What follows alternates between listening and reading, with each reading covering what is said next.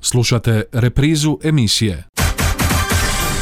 Kratko Jasno i izravno. u emisiji Izravno. I dalje propitujemo aktualne, lokalne, regionalne i globalne teme. Ponedjeljkom u 13.30. Kratko Jasno i izravno. u emisiji Izravno. Ponedjeljkom u 13.30. Je li pandemija na bilo koji način utjecala na vaš fizički, psihički, bilo koji način života, navike, stanje uma? a učestvovala je u svim pogledima. I što se tiče posla, i što se tiče psihičkog stanja, i što se tiče fizičkog stanja i sve ostalo. Evo, kao smo danas sjeli popit zato što se može vani popit. A sve ovo ostalo unutri ja se slažem da su to i čisti se, dezinficira se i sve ostalo, međutim ovaj e, toliko ima puno u Slavoniji i, i što je interesantno u Slavoniji najviše od cijele Hrvatske umire od onih koji su e, se razbolili od korone. Po meni treba se čuvat, ne, ne se bojat i, i biti paničar, ali se u svakom slučaju treba čuvati. Posljedice gore fizičke ili psihičke, što biste fiz- e, psihičke su gore. Psihičke su gore. Prestalo je druženje, prestalo je izlaženje, prestalo su razgovori, prijateljstva i sve je poništeno. Je li kako pandemija utjecala na naš život, na fizičko i mentalno zdravlje, stanje tijela i duha, što je promijenila, na što je najviše utjecala, gdje su najveće promjene, koga je najviše pogodila? Znaju li se već sada posljedice? Kako se dugoročno nositi s takvim stanjem? Pune li se psihijatrijske čekaonice? Kratko, jasno, izravno u današnjem izdanju emisije izravno odgovara dr. Ivan Ramčić, đakovački psihijatar. Dobar vam dan, doktore, i dobrodošli. E, Hvala na pozivu, dobar dan vama i slušateljima i slušateljicama Radio Đakova. Kako ste? Pa dobro, evo, Dobro. danas poslijepodnevna smjena, malo sam se odmorio, tako da evo... Danas S vremena na vrijeme. pratimo i napravimo inventuru stanja duha Đakova, Đakovštine, Đakovčana. Je li se od kad je počelo ovo stanje sa pandemijom što bitno promijenilo, odnosno što, pripre, što primjećujete evo od početka, a ovo je već sada druga godina i to dobrano zagazila druga godina pandemije. Što se tiče samih e, gužvi u ambulantama, e, moram priznati da se to nije sad nešto e, više promijenilo nego možda prijašnjih godina, iako e, dosta ljudi e, možda javljaju se sa specifičnim poteškoćama, evo baš neku sam malo i statistiku radio, negdje oko stotinjak osoba je baš prošlo kroz ambulantu koji su preboljeli ili blaži ili teži oblik e, COVID-19, tako da dosta njih, e, bez obzira što je protekao i duži period e, vremenski od njihovog oboljevanja, imaju određene poteškoće, osjete malo neke fizičke smetnje, ali dosta i tih psihičkih poteškoća u smislu anksioznih poremećaja, paničnih poremećaja, poremećaja prilagodbe, tako da evo, u tom e, dijelu moje mišljenje je nekako možda veći broj osoba koje dolaze u ambulantu koje se javljaju zbog tih specifičnih poteškoća. Nastavit ćemo o tome, poslušat ćemo još e, razmišljanja naših sugrađana u anketi koju smo pripremili. psihički je utjecalo pogotovo na moju obitelj. I a za sam isto i prestao prije raditi. Sad u mirovini šetam sa ljudima i prijateljima upravo zato je ali i druženja obiteljska mi fale i djeca zbog posljedice bolesti koja je očigledno prisutna. Rekao sam njemu kao što je rekao i gledao sam profesora Lauca pored ovog cijepljenja kad bude na redu jer sam takav ugrožena kategorija i bolesnik i za gripu da ne bi ona sad opet harala kad budem bio pozvan ću se također cijepiti pa šta dragi Bog odluči. Ja ne znam, mislim da nije. Zašto? Jer sam se dva put cijepio, a nemam nikakvih posljedica. Na mene nije niš djelovalo, jedino na ove mlađe unuka, na njih djeluje. Ali ja kao stari meni ništa ne djeluje. Meni je bitno da mogu hodati i to je to. Sve normalno, sve, sve normalno, druženja, idem i nigdje ništa. A dobro, u mom okruženju u kojem se ja krećem, a to su većinom stariji ljudi, nema. A za ove mlađe ti su vam posebna sorta. Kratko Jasno i izravno. u emisiji Izravno. I dalje propitujemo aktualne, lokalne, regionalne i globalne teme. S đakovačkim psihijatrom, doktorom Ivanom Ramčićem, danas poštovani slušatelji, pokušavamo odgovoriti na pitanje je li kako pandemija utjecala na naš život. Evo, čuli smo i drugi dio ankete. Je utjecalo, nije utjecalo, što mislite? Evo, vaša anketa je jako dobar primjer. E, Ima dosta ljudi, dosta obitelji gdje je sama pan- pandemija imala i pozitivan utjecaj, gdje se možda i poboljšala ta komunikacija, e, gdje su se članovi malo bolje počeli upoznavati, razgovarati više o nekim e, temama koje možda prije nisu toliko doticali, tako da su možda više imali vremena za tako za, tako, ovaj, za takav oblik komunikacije. Opet s druge strane, spominje se isto primjer u anketi gdje možda i malo osobe sa kroničnim bolestima, djedovi, bake, možda su teže mogli komunicirati sa svojim uh, unucima, djecom, tako da ovaj, imamo opet nek, znači jedan broj obitelji, ljudi koji su možda nekako to i na drugačiji način doživjeli, dok recimo isto puno puta smo govorili, dosta se kroz medije provlače neke situacije gdje su i prije bili narušeni obiteljski odnosi, tako da sama pandemija, pandemija po mom mišljenju je doprinjela da su se ti odnosi u dosta slučaja još i više pogoršali, bo- baš zbog toga što su se ti neki problemi koji su i prije postojali i dalje bili sad u, u tim ta četiri zida i jednostavno možda i te osobe koje su nekad i tražile pomoć dalje na ovaj način e, su se možda teže odlučivale tako da ima, ima različitih situacija to ste to kažem specifično, individualno. E, puno puta smo govorili o depresiji kao jednoj ovaj, sad bolesti koja dominira što se tiče mentalnih poremećaja.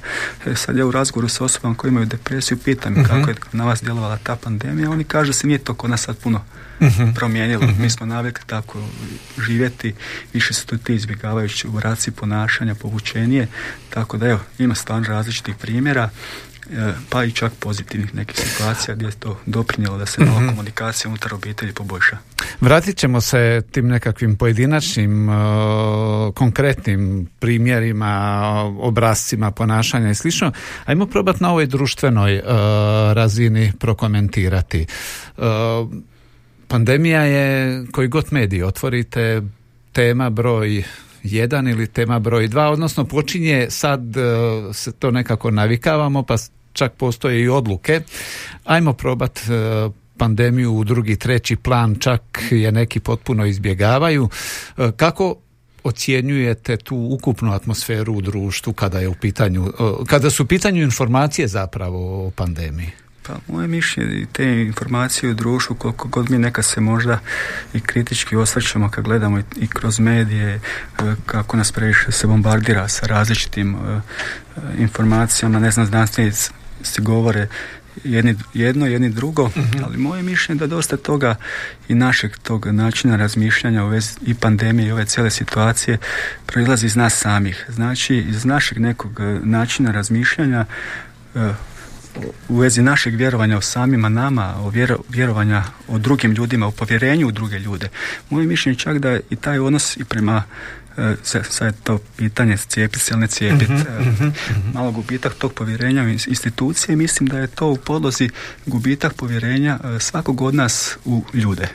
I mislim da sa radom na tom povjerenju, na nekom iskrenijem odnosu, da se može e, dosta utjecati na to neko globalnije povjerenje i vjerovanje i neko razumijevanje, što je jako bitno onda u pogotovo ovako nekim situacijama kriznim koje zahvaćaju možda i veći dio društva kako bi se moglo kvalitetnije sve napraviti, postaviti.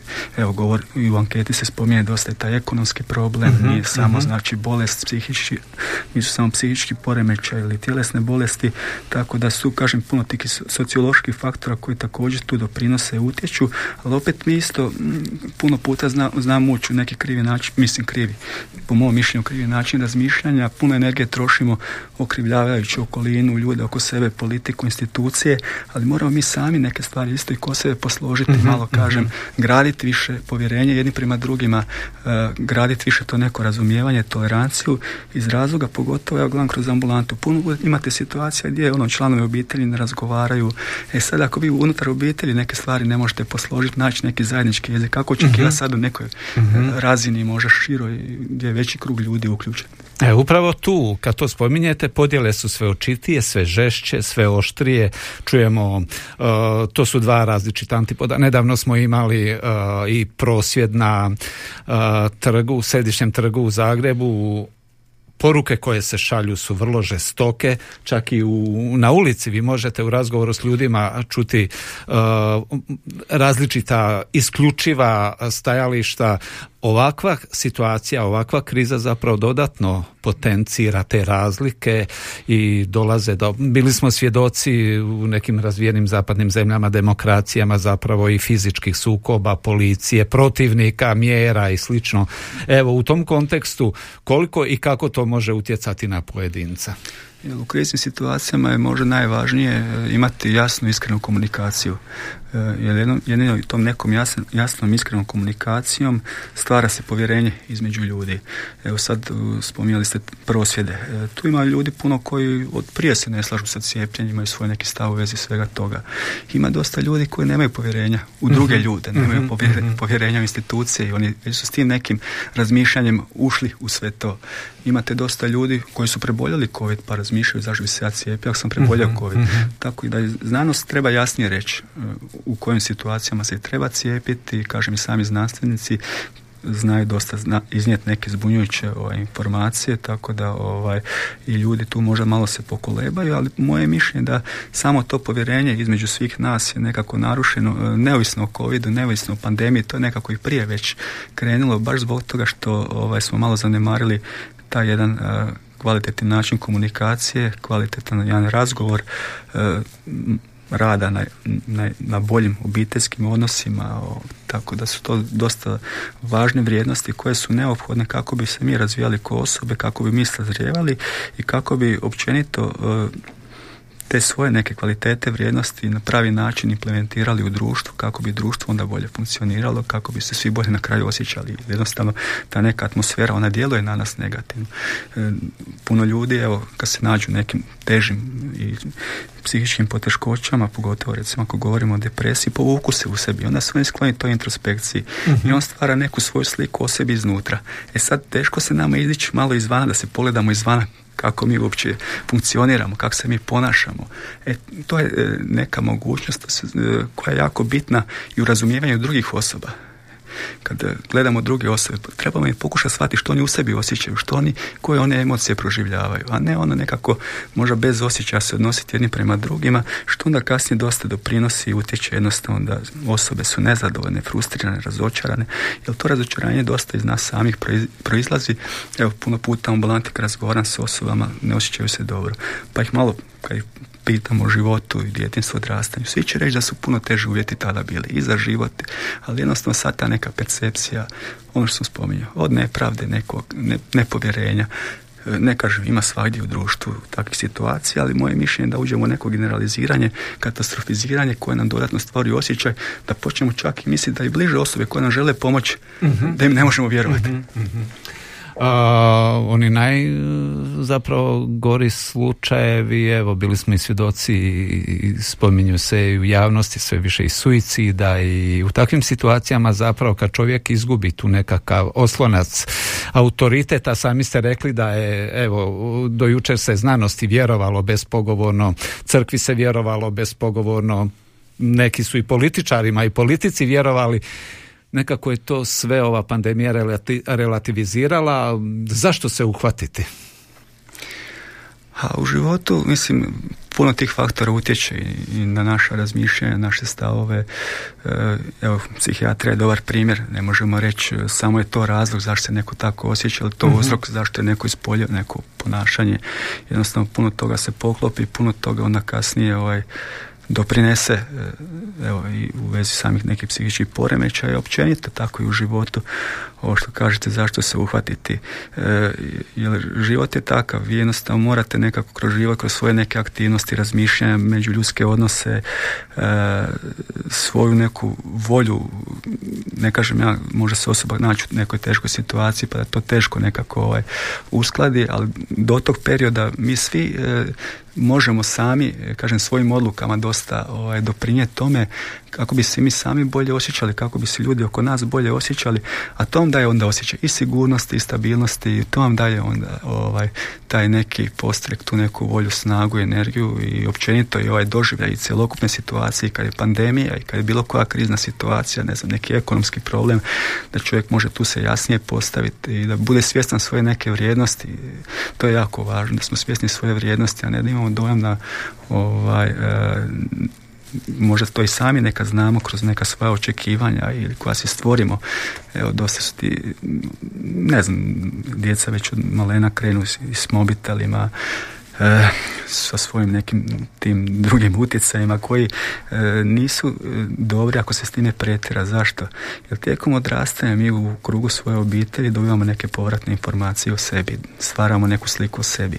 E sad mi se svi rodimo s nekim potencijalom, znači s nekim svojim vrijednostima. E sad treba na pravi način taj potencijal nadograđivati.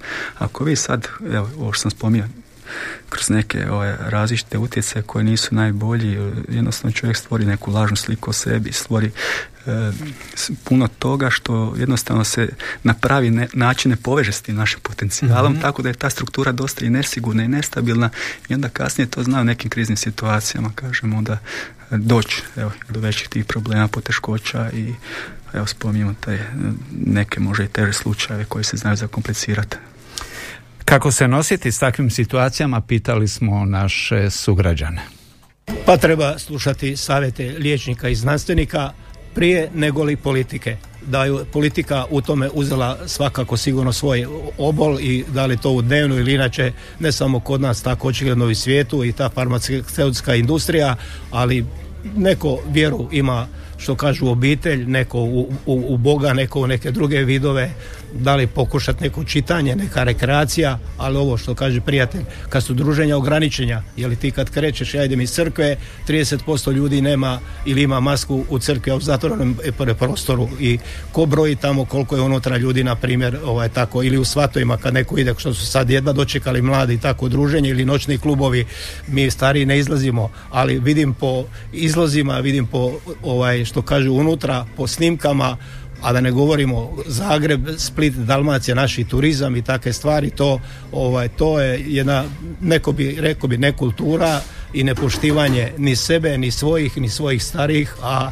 doće svi na te, na te godine i te bolesti, onda će vidjeti, ali mi se mi držimo mentalitet, neće to mene i to je ovaj to je čini mi se nažalost razlog što se povećava broj i što ćemo doživjeti ovaj još uvijek ovaj teže posljedice, a koliko će trajati to to zbilja niko ne može predvidjeti. Razgovorom. Samo druženjem i razgovorom, ali druženje i razgovor samo na otvorenom, da se razumijemo, jer ipak je po meni daleko, daleko opasnije biti u zatvorenim prostorima. Osobito u prostorima u kojima se e, su ventilacije. Ventilacija vrti zrak i, i e, normalno da se virus e, lakše širi. I nisu mi jasni ljudi koji se neće cijepiti. Kad smo bili u vojsci, a bili smo mi u onoj JNA vojsci, onda smo dobili cijepivo koje je sigurno jako, jako puno e, sastojaka u sebi ima i svega ostaloga i niko vas nije pitao da li će se cijepiti ili ne. Jedino po meni je rješenje da se svi cijepimo i, i što se bude više cijepilo, više će biti, e, e, sve manje će biti bolesnih, odnosno lakše će, evo i statistika to pokazuje, lakše će to preboliti. A ovo drugo, E, jedino druženje, jedino razgovor pomaže kod tog psihičkog, da se to psihički preboli. Kratko, jasno i izravno. U emisiji Izravno. I dalje propitujemo aktualne, lokalne, regionalne i globalne teme. Je li kako pandemija utjecala na naš život? Pitamo danas doktora Ivana Ramčića, đakovačkog psihijatra, nakon što smo čuli evo razmišljanja naših sugrađana. Razgovor, razgovor, razgovor, kažu razgovor. Je li razgovor stvarno lijek? Pa razgo, razgovor i općenito međuljudski odnos, kvalitetan međuljudski odnos, što po tim mislim? Mislim kad vi uh, iznosite sva neka razmišljanja, svoje stavove na način da ne vrijeđate, ne omalovažavate drugu osobu, da pokušavate shvatiti nju, njezine osjećaje, tako da budete ne samo onaj koji će pričati i koji će tražiti odobravanje onoga što se priča, nego i onaj koji će aktivno slušati i stvarno ovaj, željeti na pravi način sudjelovati u tom međuljudskom odnosu. Mislim da je to dobar način. Puno puta, evo, spominjali ste malo i kroz ankete, e, druženja su dobra, mladi isto imaju svoje neke potrebe. E, dosta velik problem, gledam isto je kroz ambulantu, kako je sad i pandemija, možda čak i nešto veći, iako je toga bilo dosta i prije, e, štetna uporaba psihoaktivnih tvari. uh dosta je, mislim da će uskoro doći do pandemije ovisnosti. uh Ovisnosti o alkoholu, ovisnosti o kocki. Recimo kocka dosta evo i na mobitelima vi možete uh naći na različite oblike kockanja tako da nije tu komplicirano se na to navući pogotovo i kod mladih E, tako da je tu jako velik problem. I sad kad imate komunikaciju, ako ste, ne znam, u nekom društvu, ako ste pod utjecajem alkohola, ako se s tim pretjera, e, to je možda trenutno neki ispušni ventil, ali opet to nije ona prava komunikacija gdje se vi izgrađujete kao osoba, gdje vi ovaj, u biti te međuljudske odnose, pogotovo obiteljske odnose, možete na pravi način ovaj, ostvarivati. Tako da je jako bitno i tu malo pripaziti, isto ne pretjerivati i sa psihoaktivnim tvarima, pogotovo što tiče alkohola, a ovi drugi, ove druge psihoaktivne tvari, recimo droga isto je česta kod mladih vidim da dosta uzete neke teže droge koriste se dosta te psihostimulativne droge koji, koje mladima koliko ovakva situacija potencira ili zapravo otvara nove mogućnosti ili utječe na to da je sve više i više ljudi okrenu traže izlaz u tome? Pa može doprinijeti e, sama, sama ta neka sredstva e, djeluju kao neki anksiolitici, malo čovjeka opuste, ima osjećaj kao da je trenutno bezbrižnije, da se mhm. bolje osjeća, iako je to trenutno, znači sve što stvar, taki brzi osjećaj euforije, zadovoljstva, nakon toga slijedi brzi pad, tako da mhm. ovaj, i vi ne možete ući u neki dobar, kažem, međuljudski odnos, među ljudsku jednu komunikaciju kvalitetnu u kojoj ćete se vi kao osoba uspjeti ovaj, izgraditi, gdje ćete vi taj svoj neki proces eh, sazrijevanja uspjeti ostvariti, tako da jednostavno ne neophodno je potrudi se i u komunikaciji i u razgovorima na pravi način i emocije i sva razmišljanja i stavove na iskren i kažem način iznositi i pokušati ostvariti evo taj oblik jednog međuljudskog odnosa. A odgovorit ćete na sljedeće pitanje kome najteže pada ova situacija nakon što čujemo i posljednji dio ankete. A, mislim da djeci najteže pada. Mi ćemo se još nekako naći, popričati negdje ili tako nešto, međutim djeca su zakinuta. Isto kao što su bili generacije 91. kad nisu išli u školu i kada je bilo, te generacije su izgubile i znanja dio, ali su izgubile i društvenog života. A ovo sad što se dešava, mislim da najviše djeluje na tu djecu koja, oni se druže, ali to je prisilno, to nije ono slobodno da mogu ići. I tako da mislim da će na djecu najviše, najviše se odraziti. Pa ovo što kaže kolega i djeci, a i starijim i osanjenim osobama, pogotovo kontakt taj fali kad ti ne može doći unuk.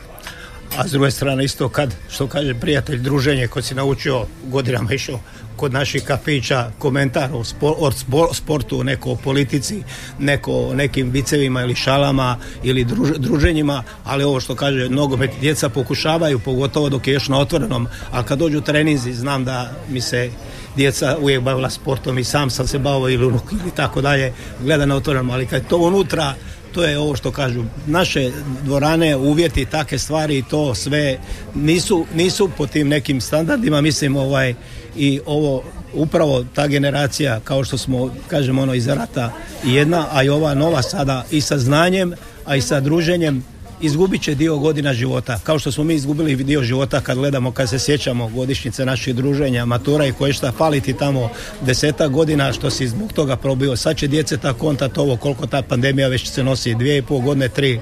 Da li će to trajati još do Božića nove godine? Znači neko treba pripremati maturu, neko upisi na fakultet, pokažuju studije da su i lošija znanja, prijemni ispiti, kvote, takve stvari.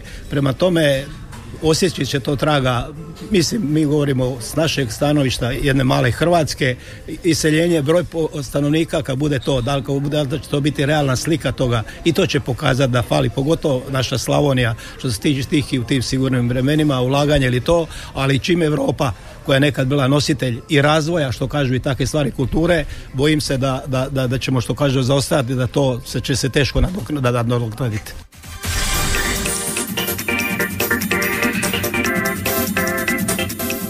Kome dakle ova situacija najteže pada? Što biste odgovorili vi? Pa, s obzirom na cijelu pandemiju, postoje neke objektivne okolnosti koje stvaraju utječu na, na samu težinu situacije, ali moje mišljenje, evo malo kad pogledamo i sad ovaj neki period unatrag godinu dana, no u početku je to dosta bilo nepoznato, puno tih nekih strahova, razmišljanja, E, ali sada e, što se tiče samog ovog nekog perioda ipak puno više toga znamo o samoj pandemiji malo ipak znamo. E, znamo cijepljenje pomaže. Postoje određene mjere koje se ljudi pridržavaju. I sad malo promatrajući ljude ne samo kroz ambulantu nego i u gradu mislim da barem kod nas u manjim mjestima, sad ne znam kako je to u većim gdje su ti neboderi zgrade pa možda ljudi mhm, imaju manje mhm, mogućnosti mhm. za kretanje, ali unatoč i tim i mjerama i možda i okolnostima malo koje su povezane sa pandemijom, koje baš nisu ovaj, dobre, pogotovo za djecu, ali moje mišljenje da su nekako ljudi ipak uspjeli se tu i prilagoditi ono što smo pričali malo o tim nekim kapacitetima mhm. prilagodbe u tim situacijama i koliko je god, e, evo i djeci primjer iz anketa govori se kako je djeci jako teško i tu je jako isto važan taj iskren odnos u obitelji, razgovor o svemu tome, mm čisto da te informacije koje dolaze sa svih strana ne zbunjuju djecu, jer kad je dijete samo sa puno tih nepoznatih informacija koje izazivaju strah, to onda dosta utječe na razvoj te skobe, anksioznih smetnji, tako da evo, jako su bitni ti razgovori kroz ankete, evo što smo mogli puno puta mhm. čuti i ovaj, kroz jedno, e,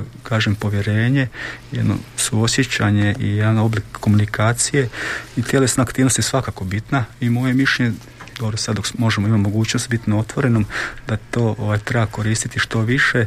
E sad načini za kasnije kako će se to izorganizirati vidjet ćemo sve ovisi o samim tim, tim mjerama jer kasnije nam prijete ovaj, puno veći problemi.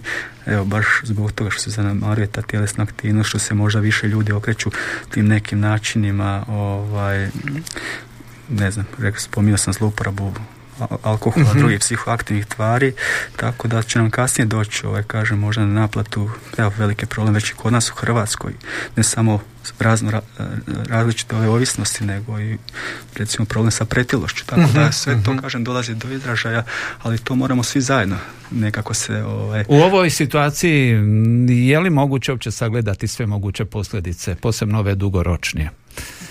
Pa gledajte, ovaj, na nešto se može ovaj, sad već uh i utjecati, i djelovati, prevenirati, tako da je bitno ovaj, krenut već sada, a ne ono, kod nas je dosta običaj s tim protupožarnim mjerama, mhm, a možda da se mhm. nekako taj e, sam period e, dok je to u tom nekom e, razvoju, tu se možda ne utječe dovoljno, tako da ovaj, moje mišljenje da možemo, ali svako treba poći od sebe i svoj neki doprinos dati u svemu tome i svoj neki dio odgovornosti koliko može preuzeti. Jer mislim koliko god ova pandemija je teška i utjecala je i, evo, i na mentalno e, stanje ljudi i općenito ovako na funkcioniranje u društvu, ali opet je utjecala i da na površinu ispliva dosta tih stvari koje nisu dobre i koje se nisu mogle više gurati po tepih i da se svi jasno i glasno suočimo s time da to probamo popraviti. U skladu, a time ćemo probati nekako zaključiti, e, na kraju smo emisije, u skladu sa aktualnom situacijom i podijeljenošću u društvu i različitih isključivih razmišljanja može sad neko reći slušajući vas, evo ga još jedan pobonik maski, pobonik cijepljenja, evo ga mediji, kao dio mainstream medija, plaćenici, u, sve u službi nekog, nekih viših ili ne znam prikrivenih interesa i slično taj utjecaj tih ljudi koji u svemu vide urotu, zavjeru nekakvu. Kako to komentirate? Pa evo, primjer, osobe s kojima se ja susrećem u svakodnevnom životu, pa evo kad razgovaramo malo u vezi cijepljenja i u vezi ovog svega što se događa, oni mene pitaju, ja im kažem, imate dovoljno informacija, vi ćete odlučiti za sebe. Ja sam se cijepio, moja preporuka, cijepite se, E, nikog ja ne osuđujem, ne smatram ja da on sad manje vrijedna osoba od mene ili nešto slično, ali kažem nek sam procjeni, ima puno tih i podataka.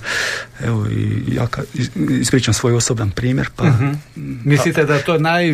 Nisam za nikako prisiljavanje. uh A, te teorije urota i slično? A moje mišljenje se u tome pretjerati. Opet ulazimo u jedan način razmišljanja gdje se ulazi u neke krajnosti, gdje dosta je prisutna i ta selektivna percepcija pažnja, samo se gleda ono što na neki način ovaj, potkrepljuje taj neki naš stav, u smislu mm neki urote, ovaj, da neko nešto ima protiv mene i tu se opet vraćamo na ono kad mi uđemo u neki ovaj, neko procesuiranje informacija, kažem, gdje okrivljavamo druge i gdje onda sami dodatno utječemo na narušavanje tog povjerenja. I moje mišljenje sa poboljšavanjem povjerenja i skrenim tim odnosom e, i, sam, i samih tih e, razilaženja u određenim tim situacijama, uh-huh. pogotovo kriznim, bit će manje. uh sa neinformiranim ili krivo informiranim ljudima, a u ovoj šumi informacija ponekad je, čest, ponekad je teško se snaći, lako je i manipulirati koliko su ovaj, ove situacije, ovakve krizne situacije podložne ili pogodne za manipulacije ljudima? Pa slažem se s vama, ljudi kad su u strahu, strah je pogotovo ovaj, tu ovaj, nezgodan može se iskoristiti i u tom smislu, tako da ljudi kad se loše osjećaju onda traže sve neke i najmanje izlaze i pokušavaju se zato hvatati i sad možda u tom trenutku se to čini najbolje rješenje, a kasnije su spostili da baš i nije, tako da ima, ima sigurno i takvih situacija, ali to jednostavno treba pokušati, pogotovo mi kao društvo, trebamo to što prije nekako detektirati, uočavati, na to utjecati, djelovati kako bi se to sprečavalo. I za kraj, na temelju svega ovoga što smo, kroz što smo prošli, što očekujete? Evo sad je, kažu, četvrti val, uh, hoće li biti peti, šesti, sedmi, hoće li to ići u nedogled, odnosno, uh, jesmo li se već navikli živjeti s pandemijom? Zaključno. Pa, evo, mislim ste to dobro primijetili. Mislim, na neki način jesmo, ovaj, nekako već to prihvaćamo, tu cijelu situaciju, naši mehanizmi prilagodbe e, su se nekako s time uskladili. Kod nekog možda teže, pa evo, puno osoba možda će zbog toga i doći u ambulantu i na neki razgovor i posavjetovati se u vezi svega toga, ali opet e, mislim da sad imamo puno više e, načina, mehanizama kako bi se nosili sa cjelokupnom situacijom nego kad smo, koje smo imali kad smo razgovarali, ne znam, prvi puta na temu isto pandemije, tako da uh moje mišljenje da sad imamo puno mogućnosti više i mi sami možemo značajno doprinijeti tome kako bi se bolje osjećali, kako bi se možda i život drugačije i lakše izorganizirali, ali bitno da se uzajemno pomažemo, da smo tolerantni jedni prema drugima, susjećaniji, da više uočavamo e, ne samo e, ono što nije dobro kod nekog, nego i neke pozitivne stvari, da to ističemo i da tu stvaramo taj neki osjećaj međusobne vrijednosti i da svi zajedno doprinosimo kako bi nam bilo bolje, kako bi se bolje osjećali, kako bi kroz život nekako unatoč problemima lakše se probijali. Nek to i bude zaključna poruka današnje emisije. Poštovani slušatelji s doktorom Ivanom Ramčićem, đakovačkim psihijatrom, razgovarali smo o tome je li i kako pandemija utjecala na naš život. Doktore, hvala vam na gostovanju u još jednoj emisiji izravno gdje smo evo kroz izvjeso, nakon izvjesnog vremena opet proanalizirali aktualnu korona situaciju. Hvala vam. Kratko, jasno i izravno. U emisiji Izravno i dalje propitujemo aktualne, lokalne, regionalne i globalne teme. Ponedjeljkom u 13.30. Kratko, jasno i izravno. U emisiji Izravno. Ponedjeljkom u 13.30. Ovaj programski sadržaj sufinanciran je sredstvima Fonda za poticanje pluralizma i raznovrsnosti elektroničkih medija. Slušali ste reprizu emisije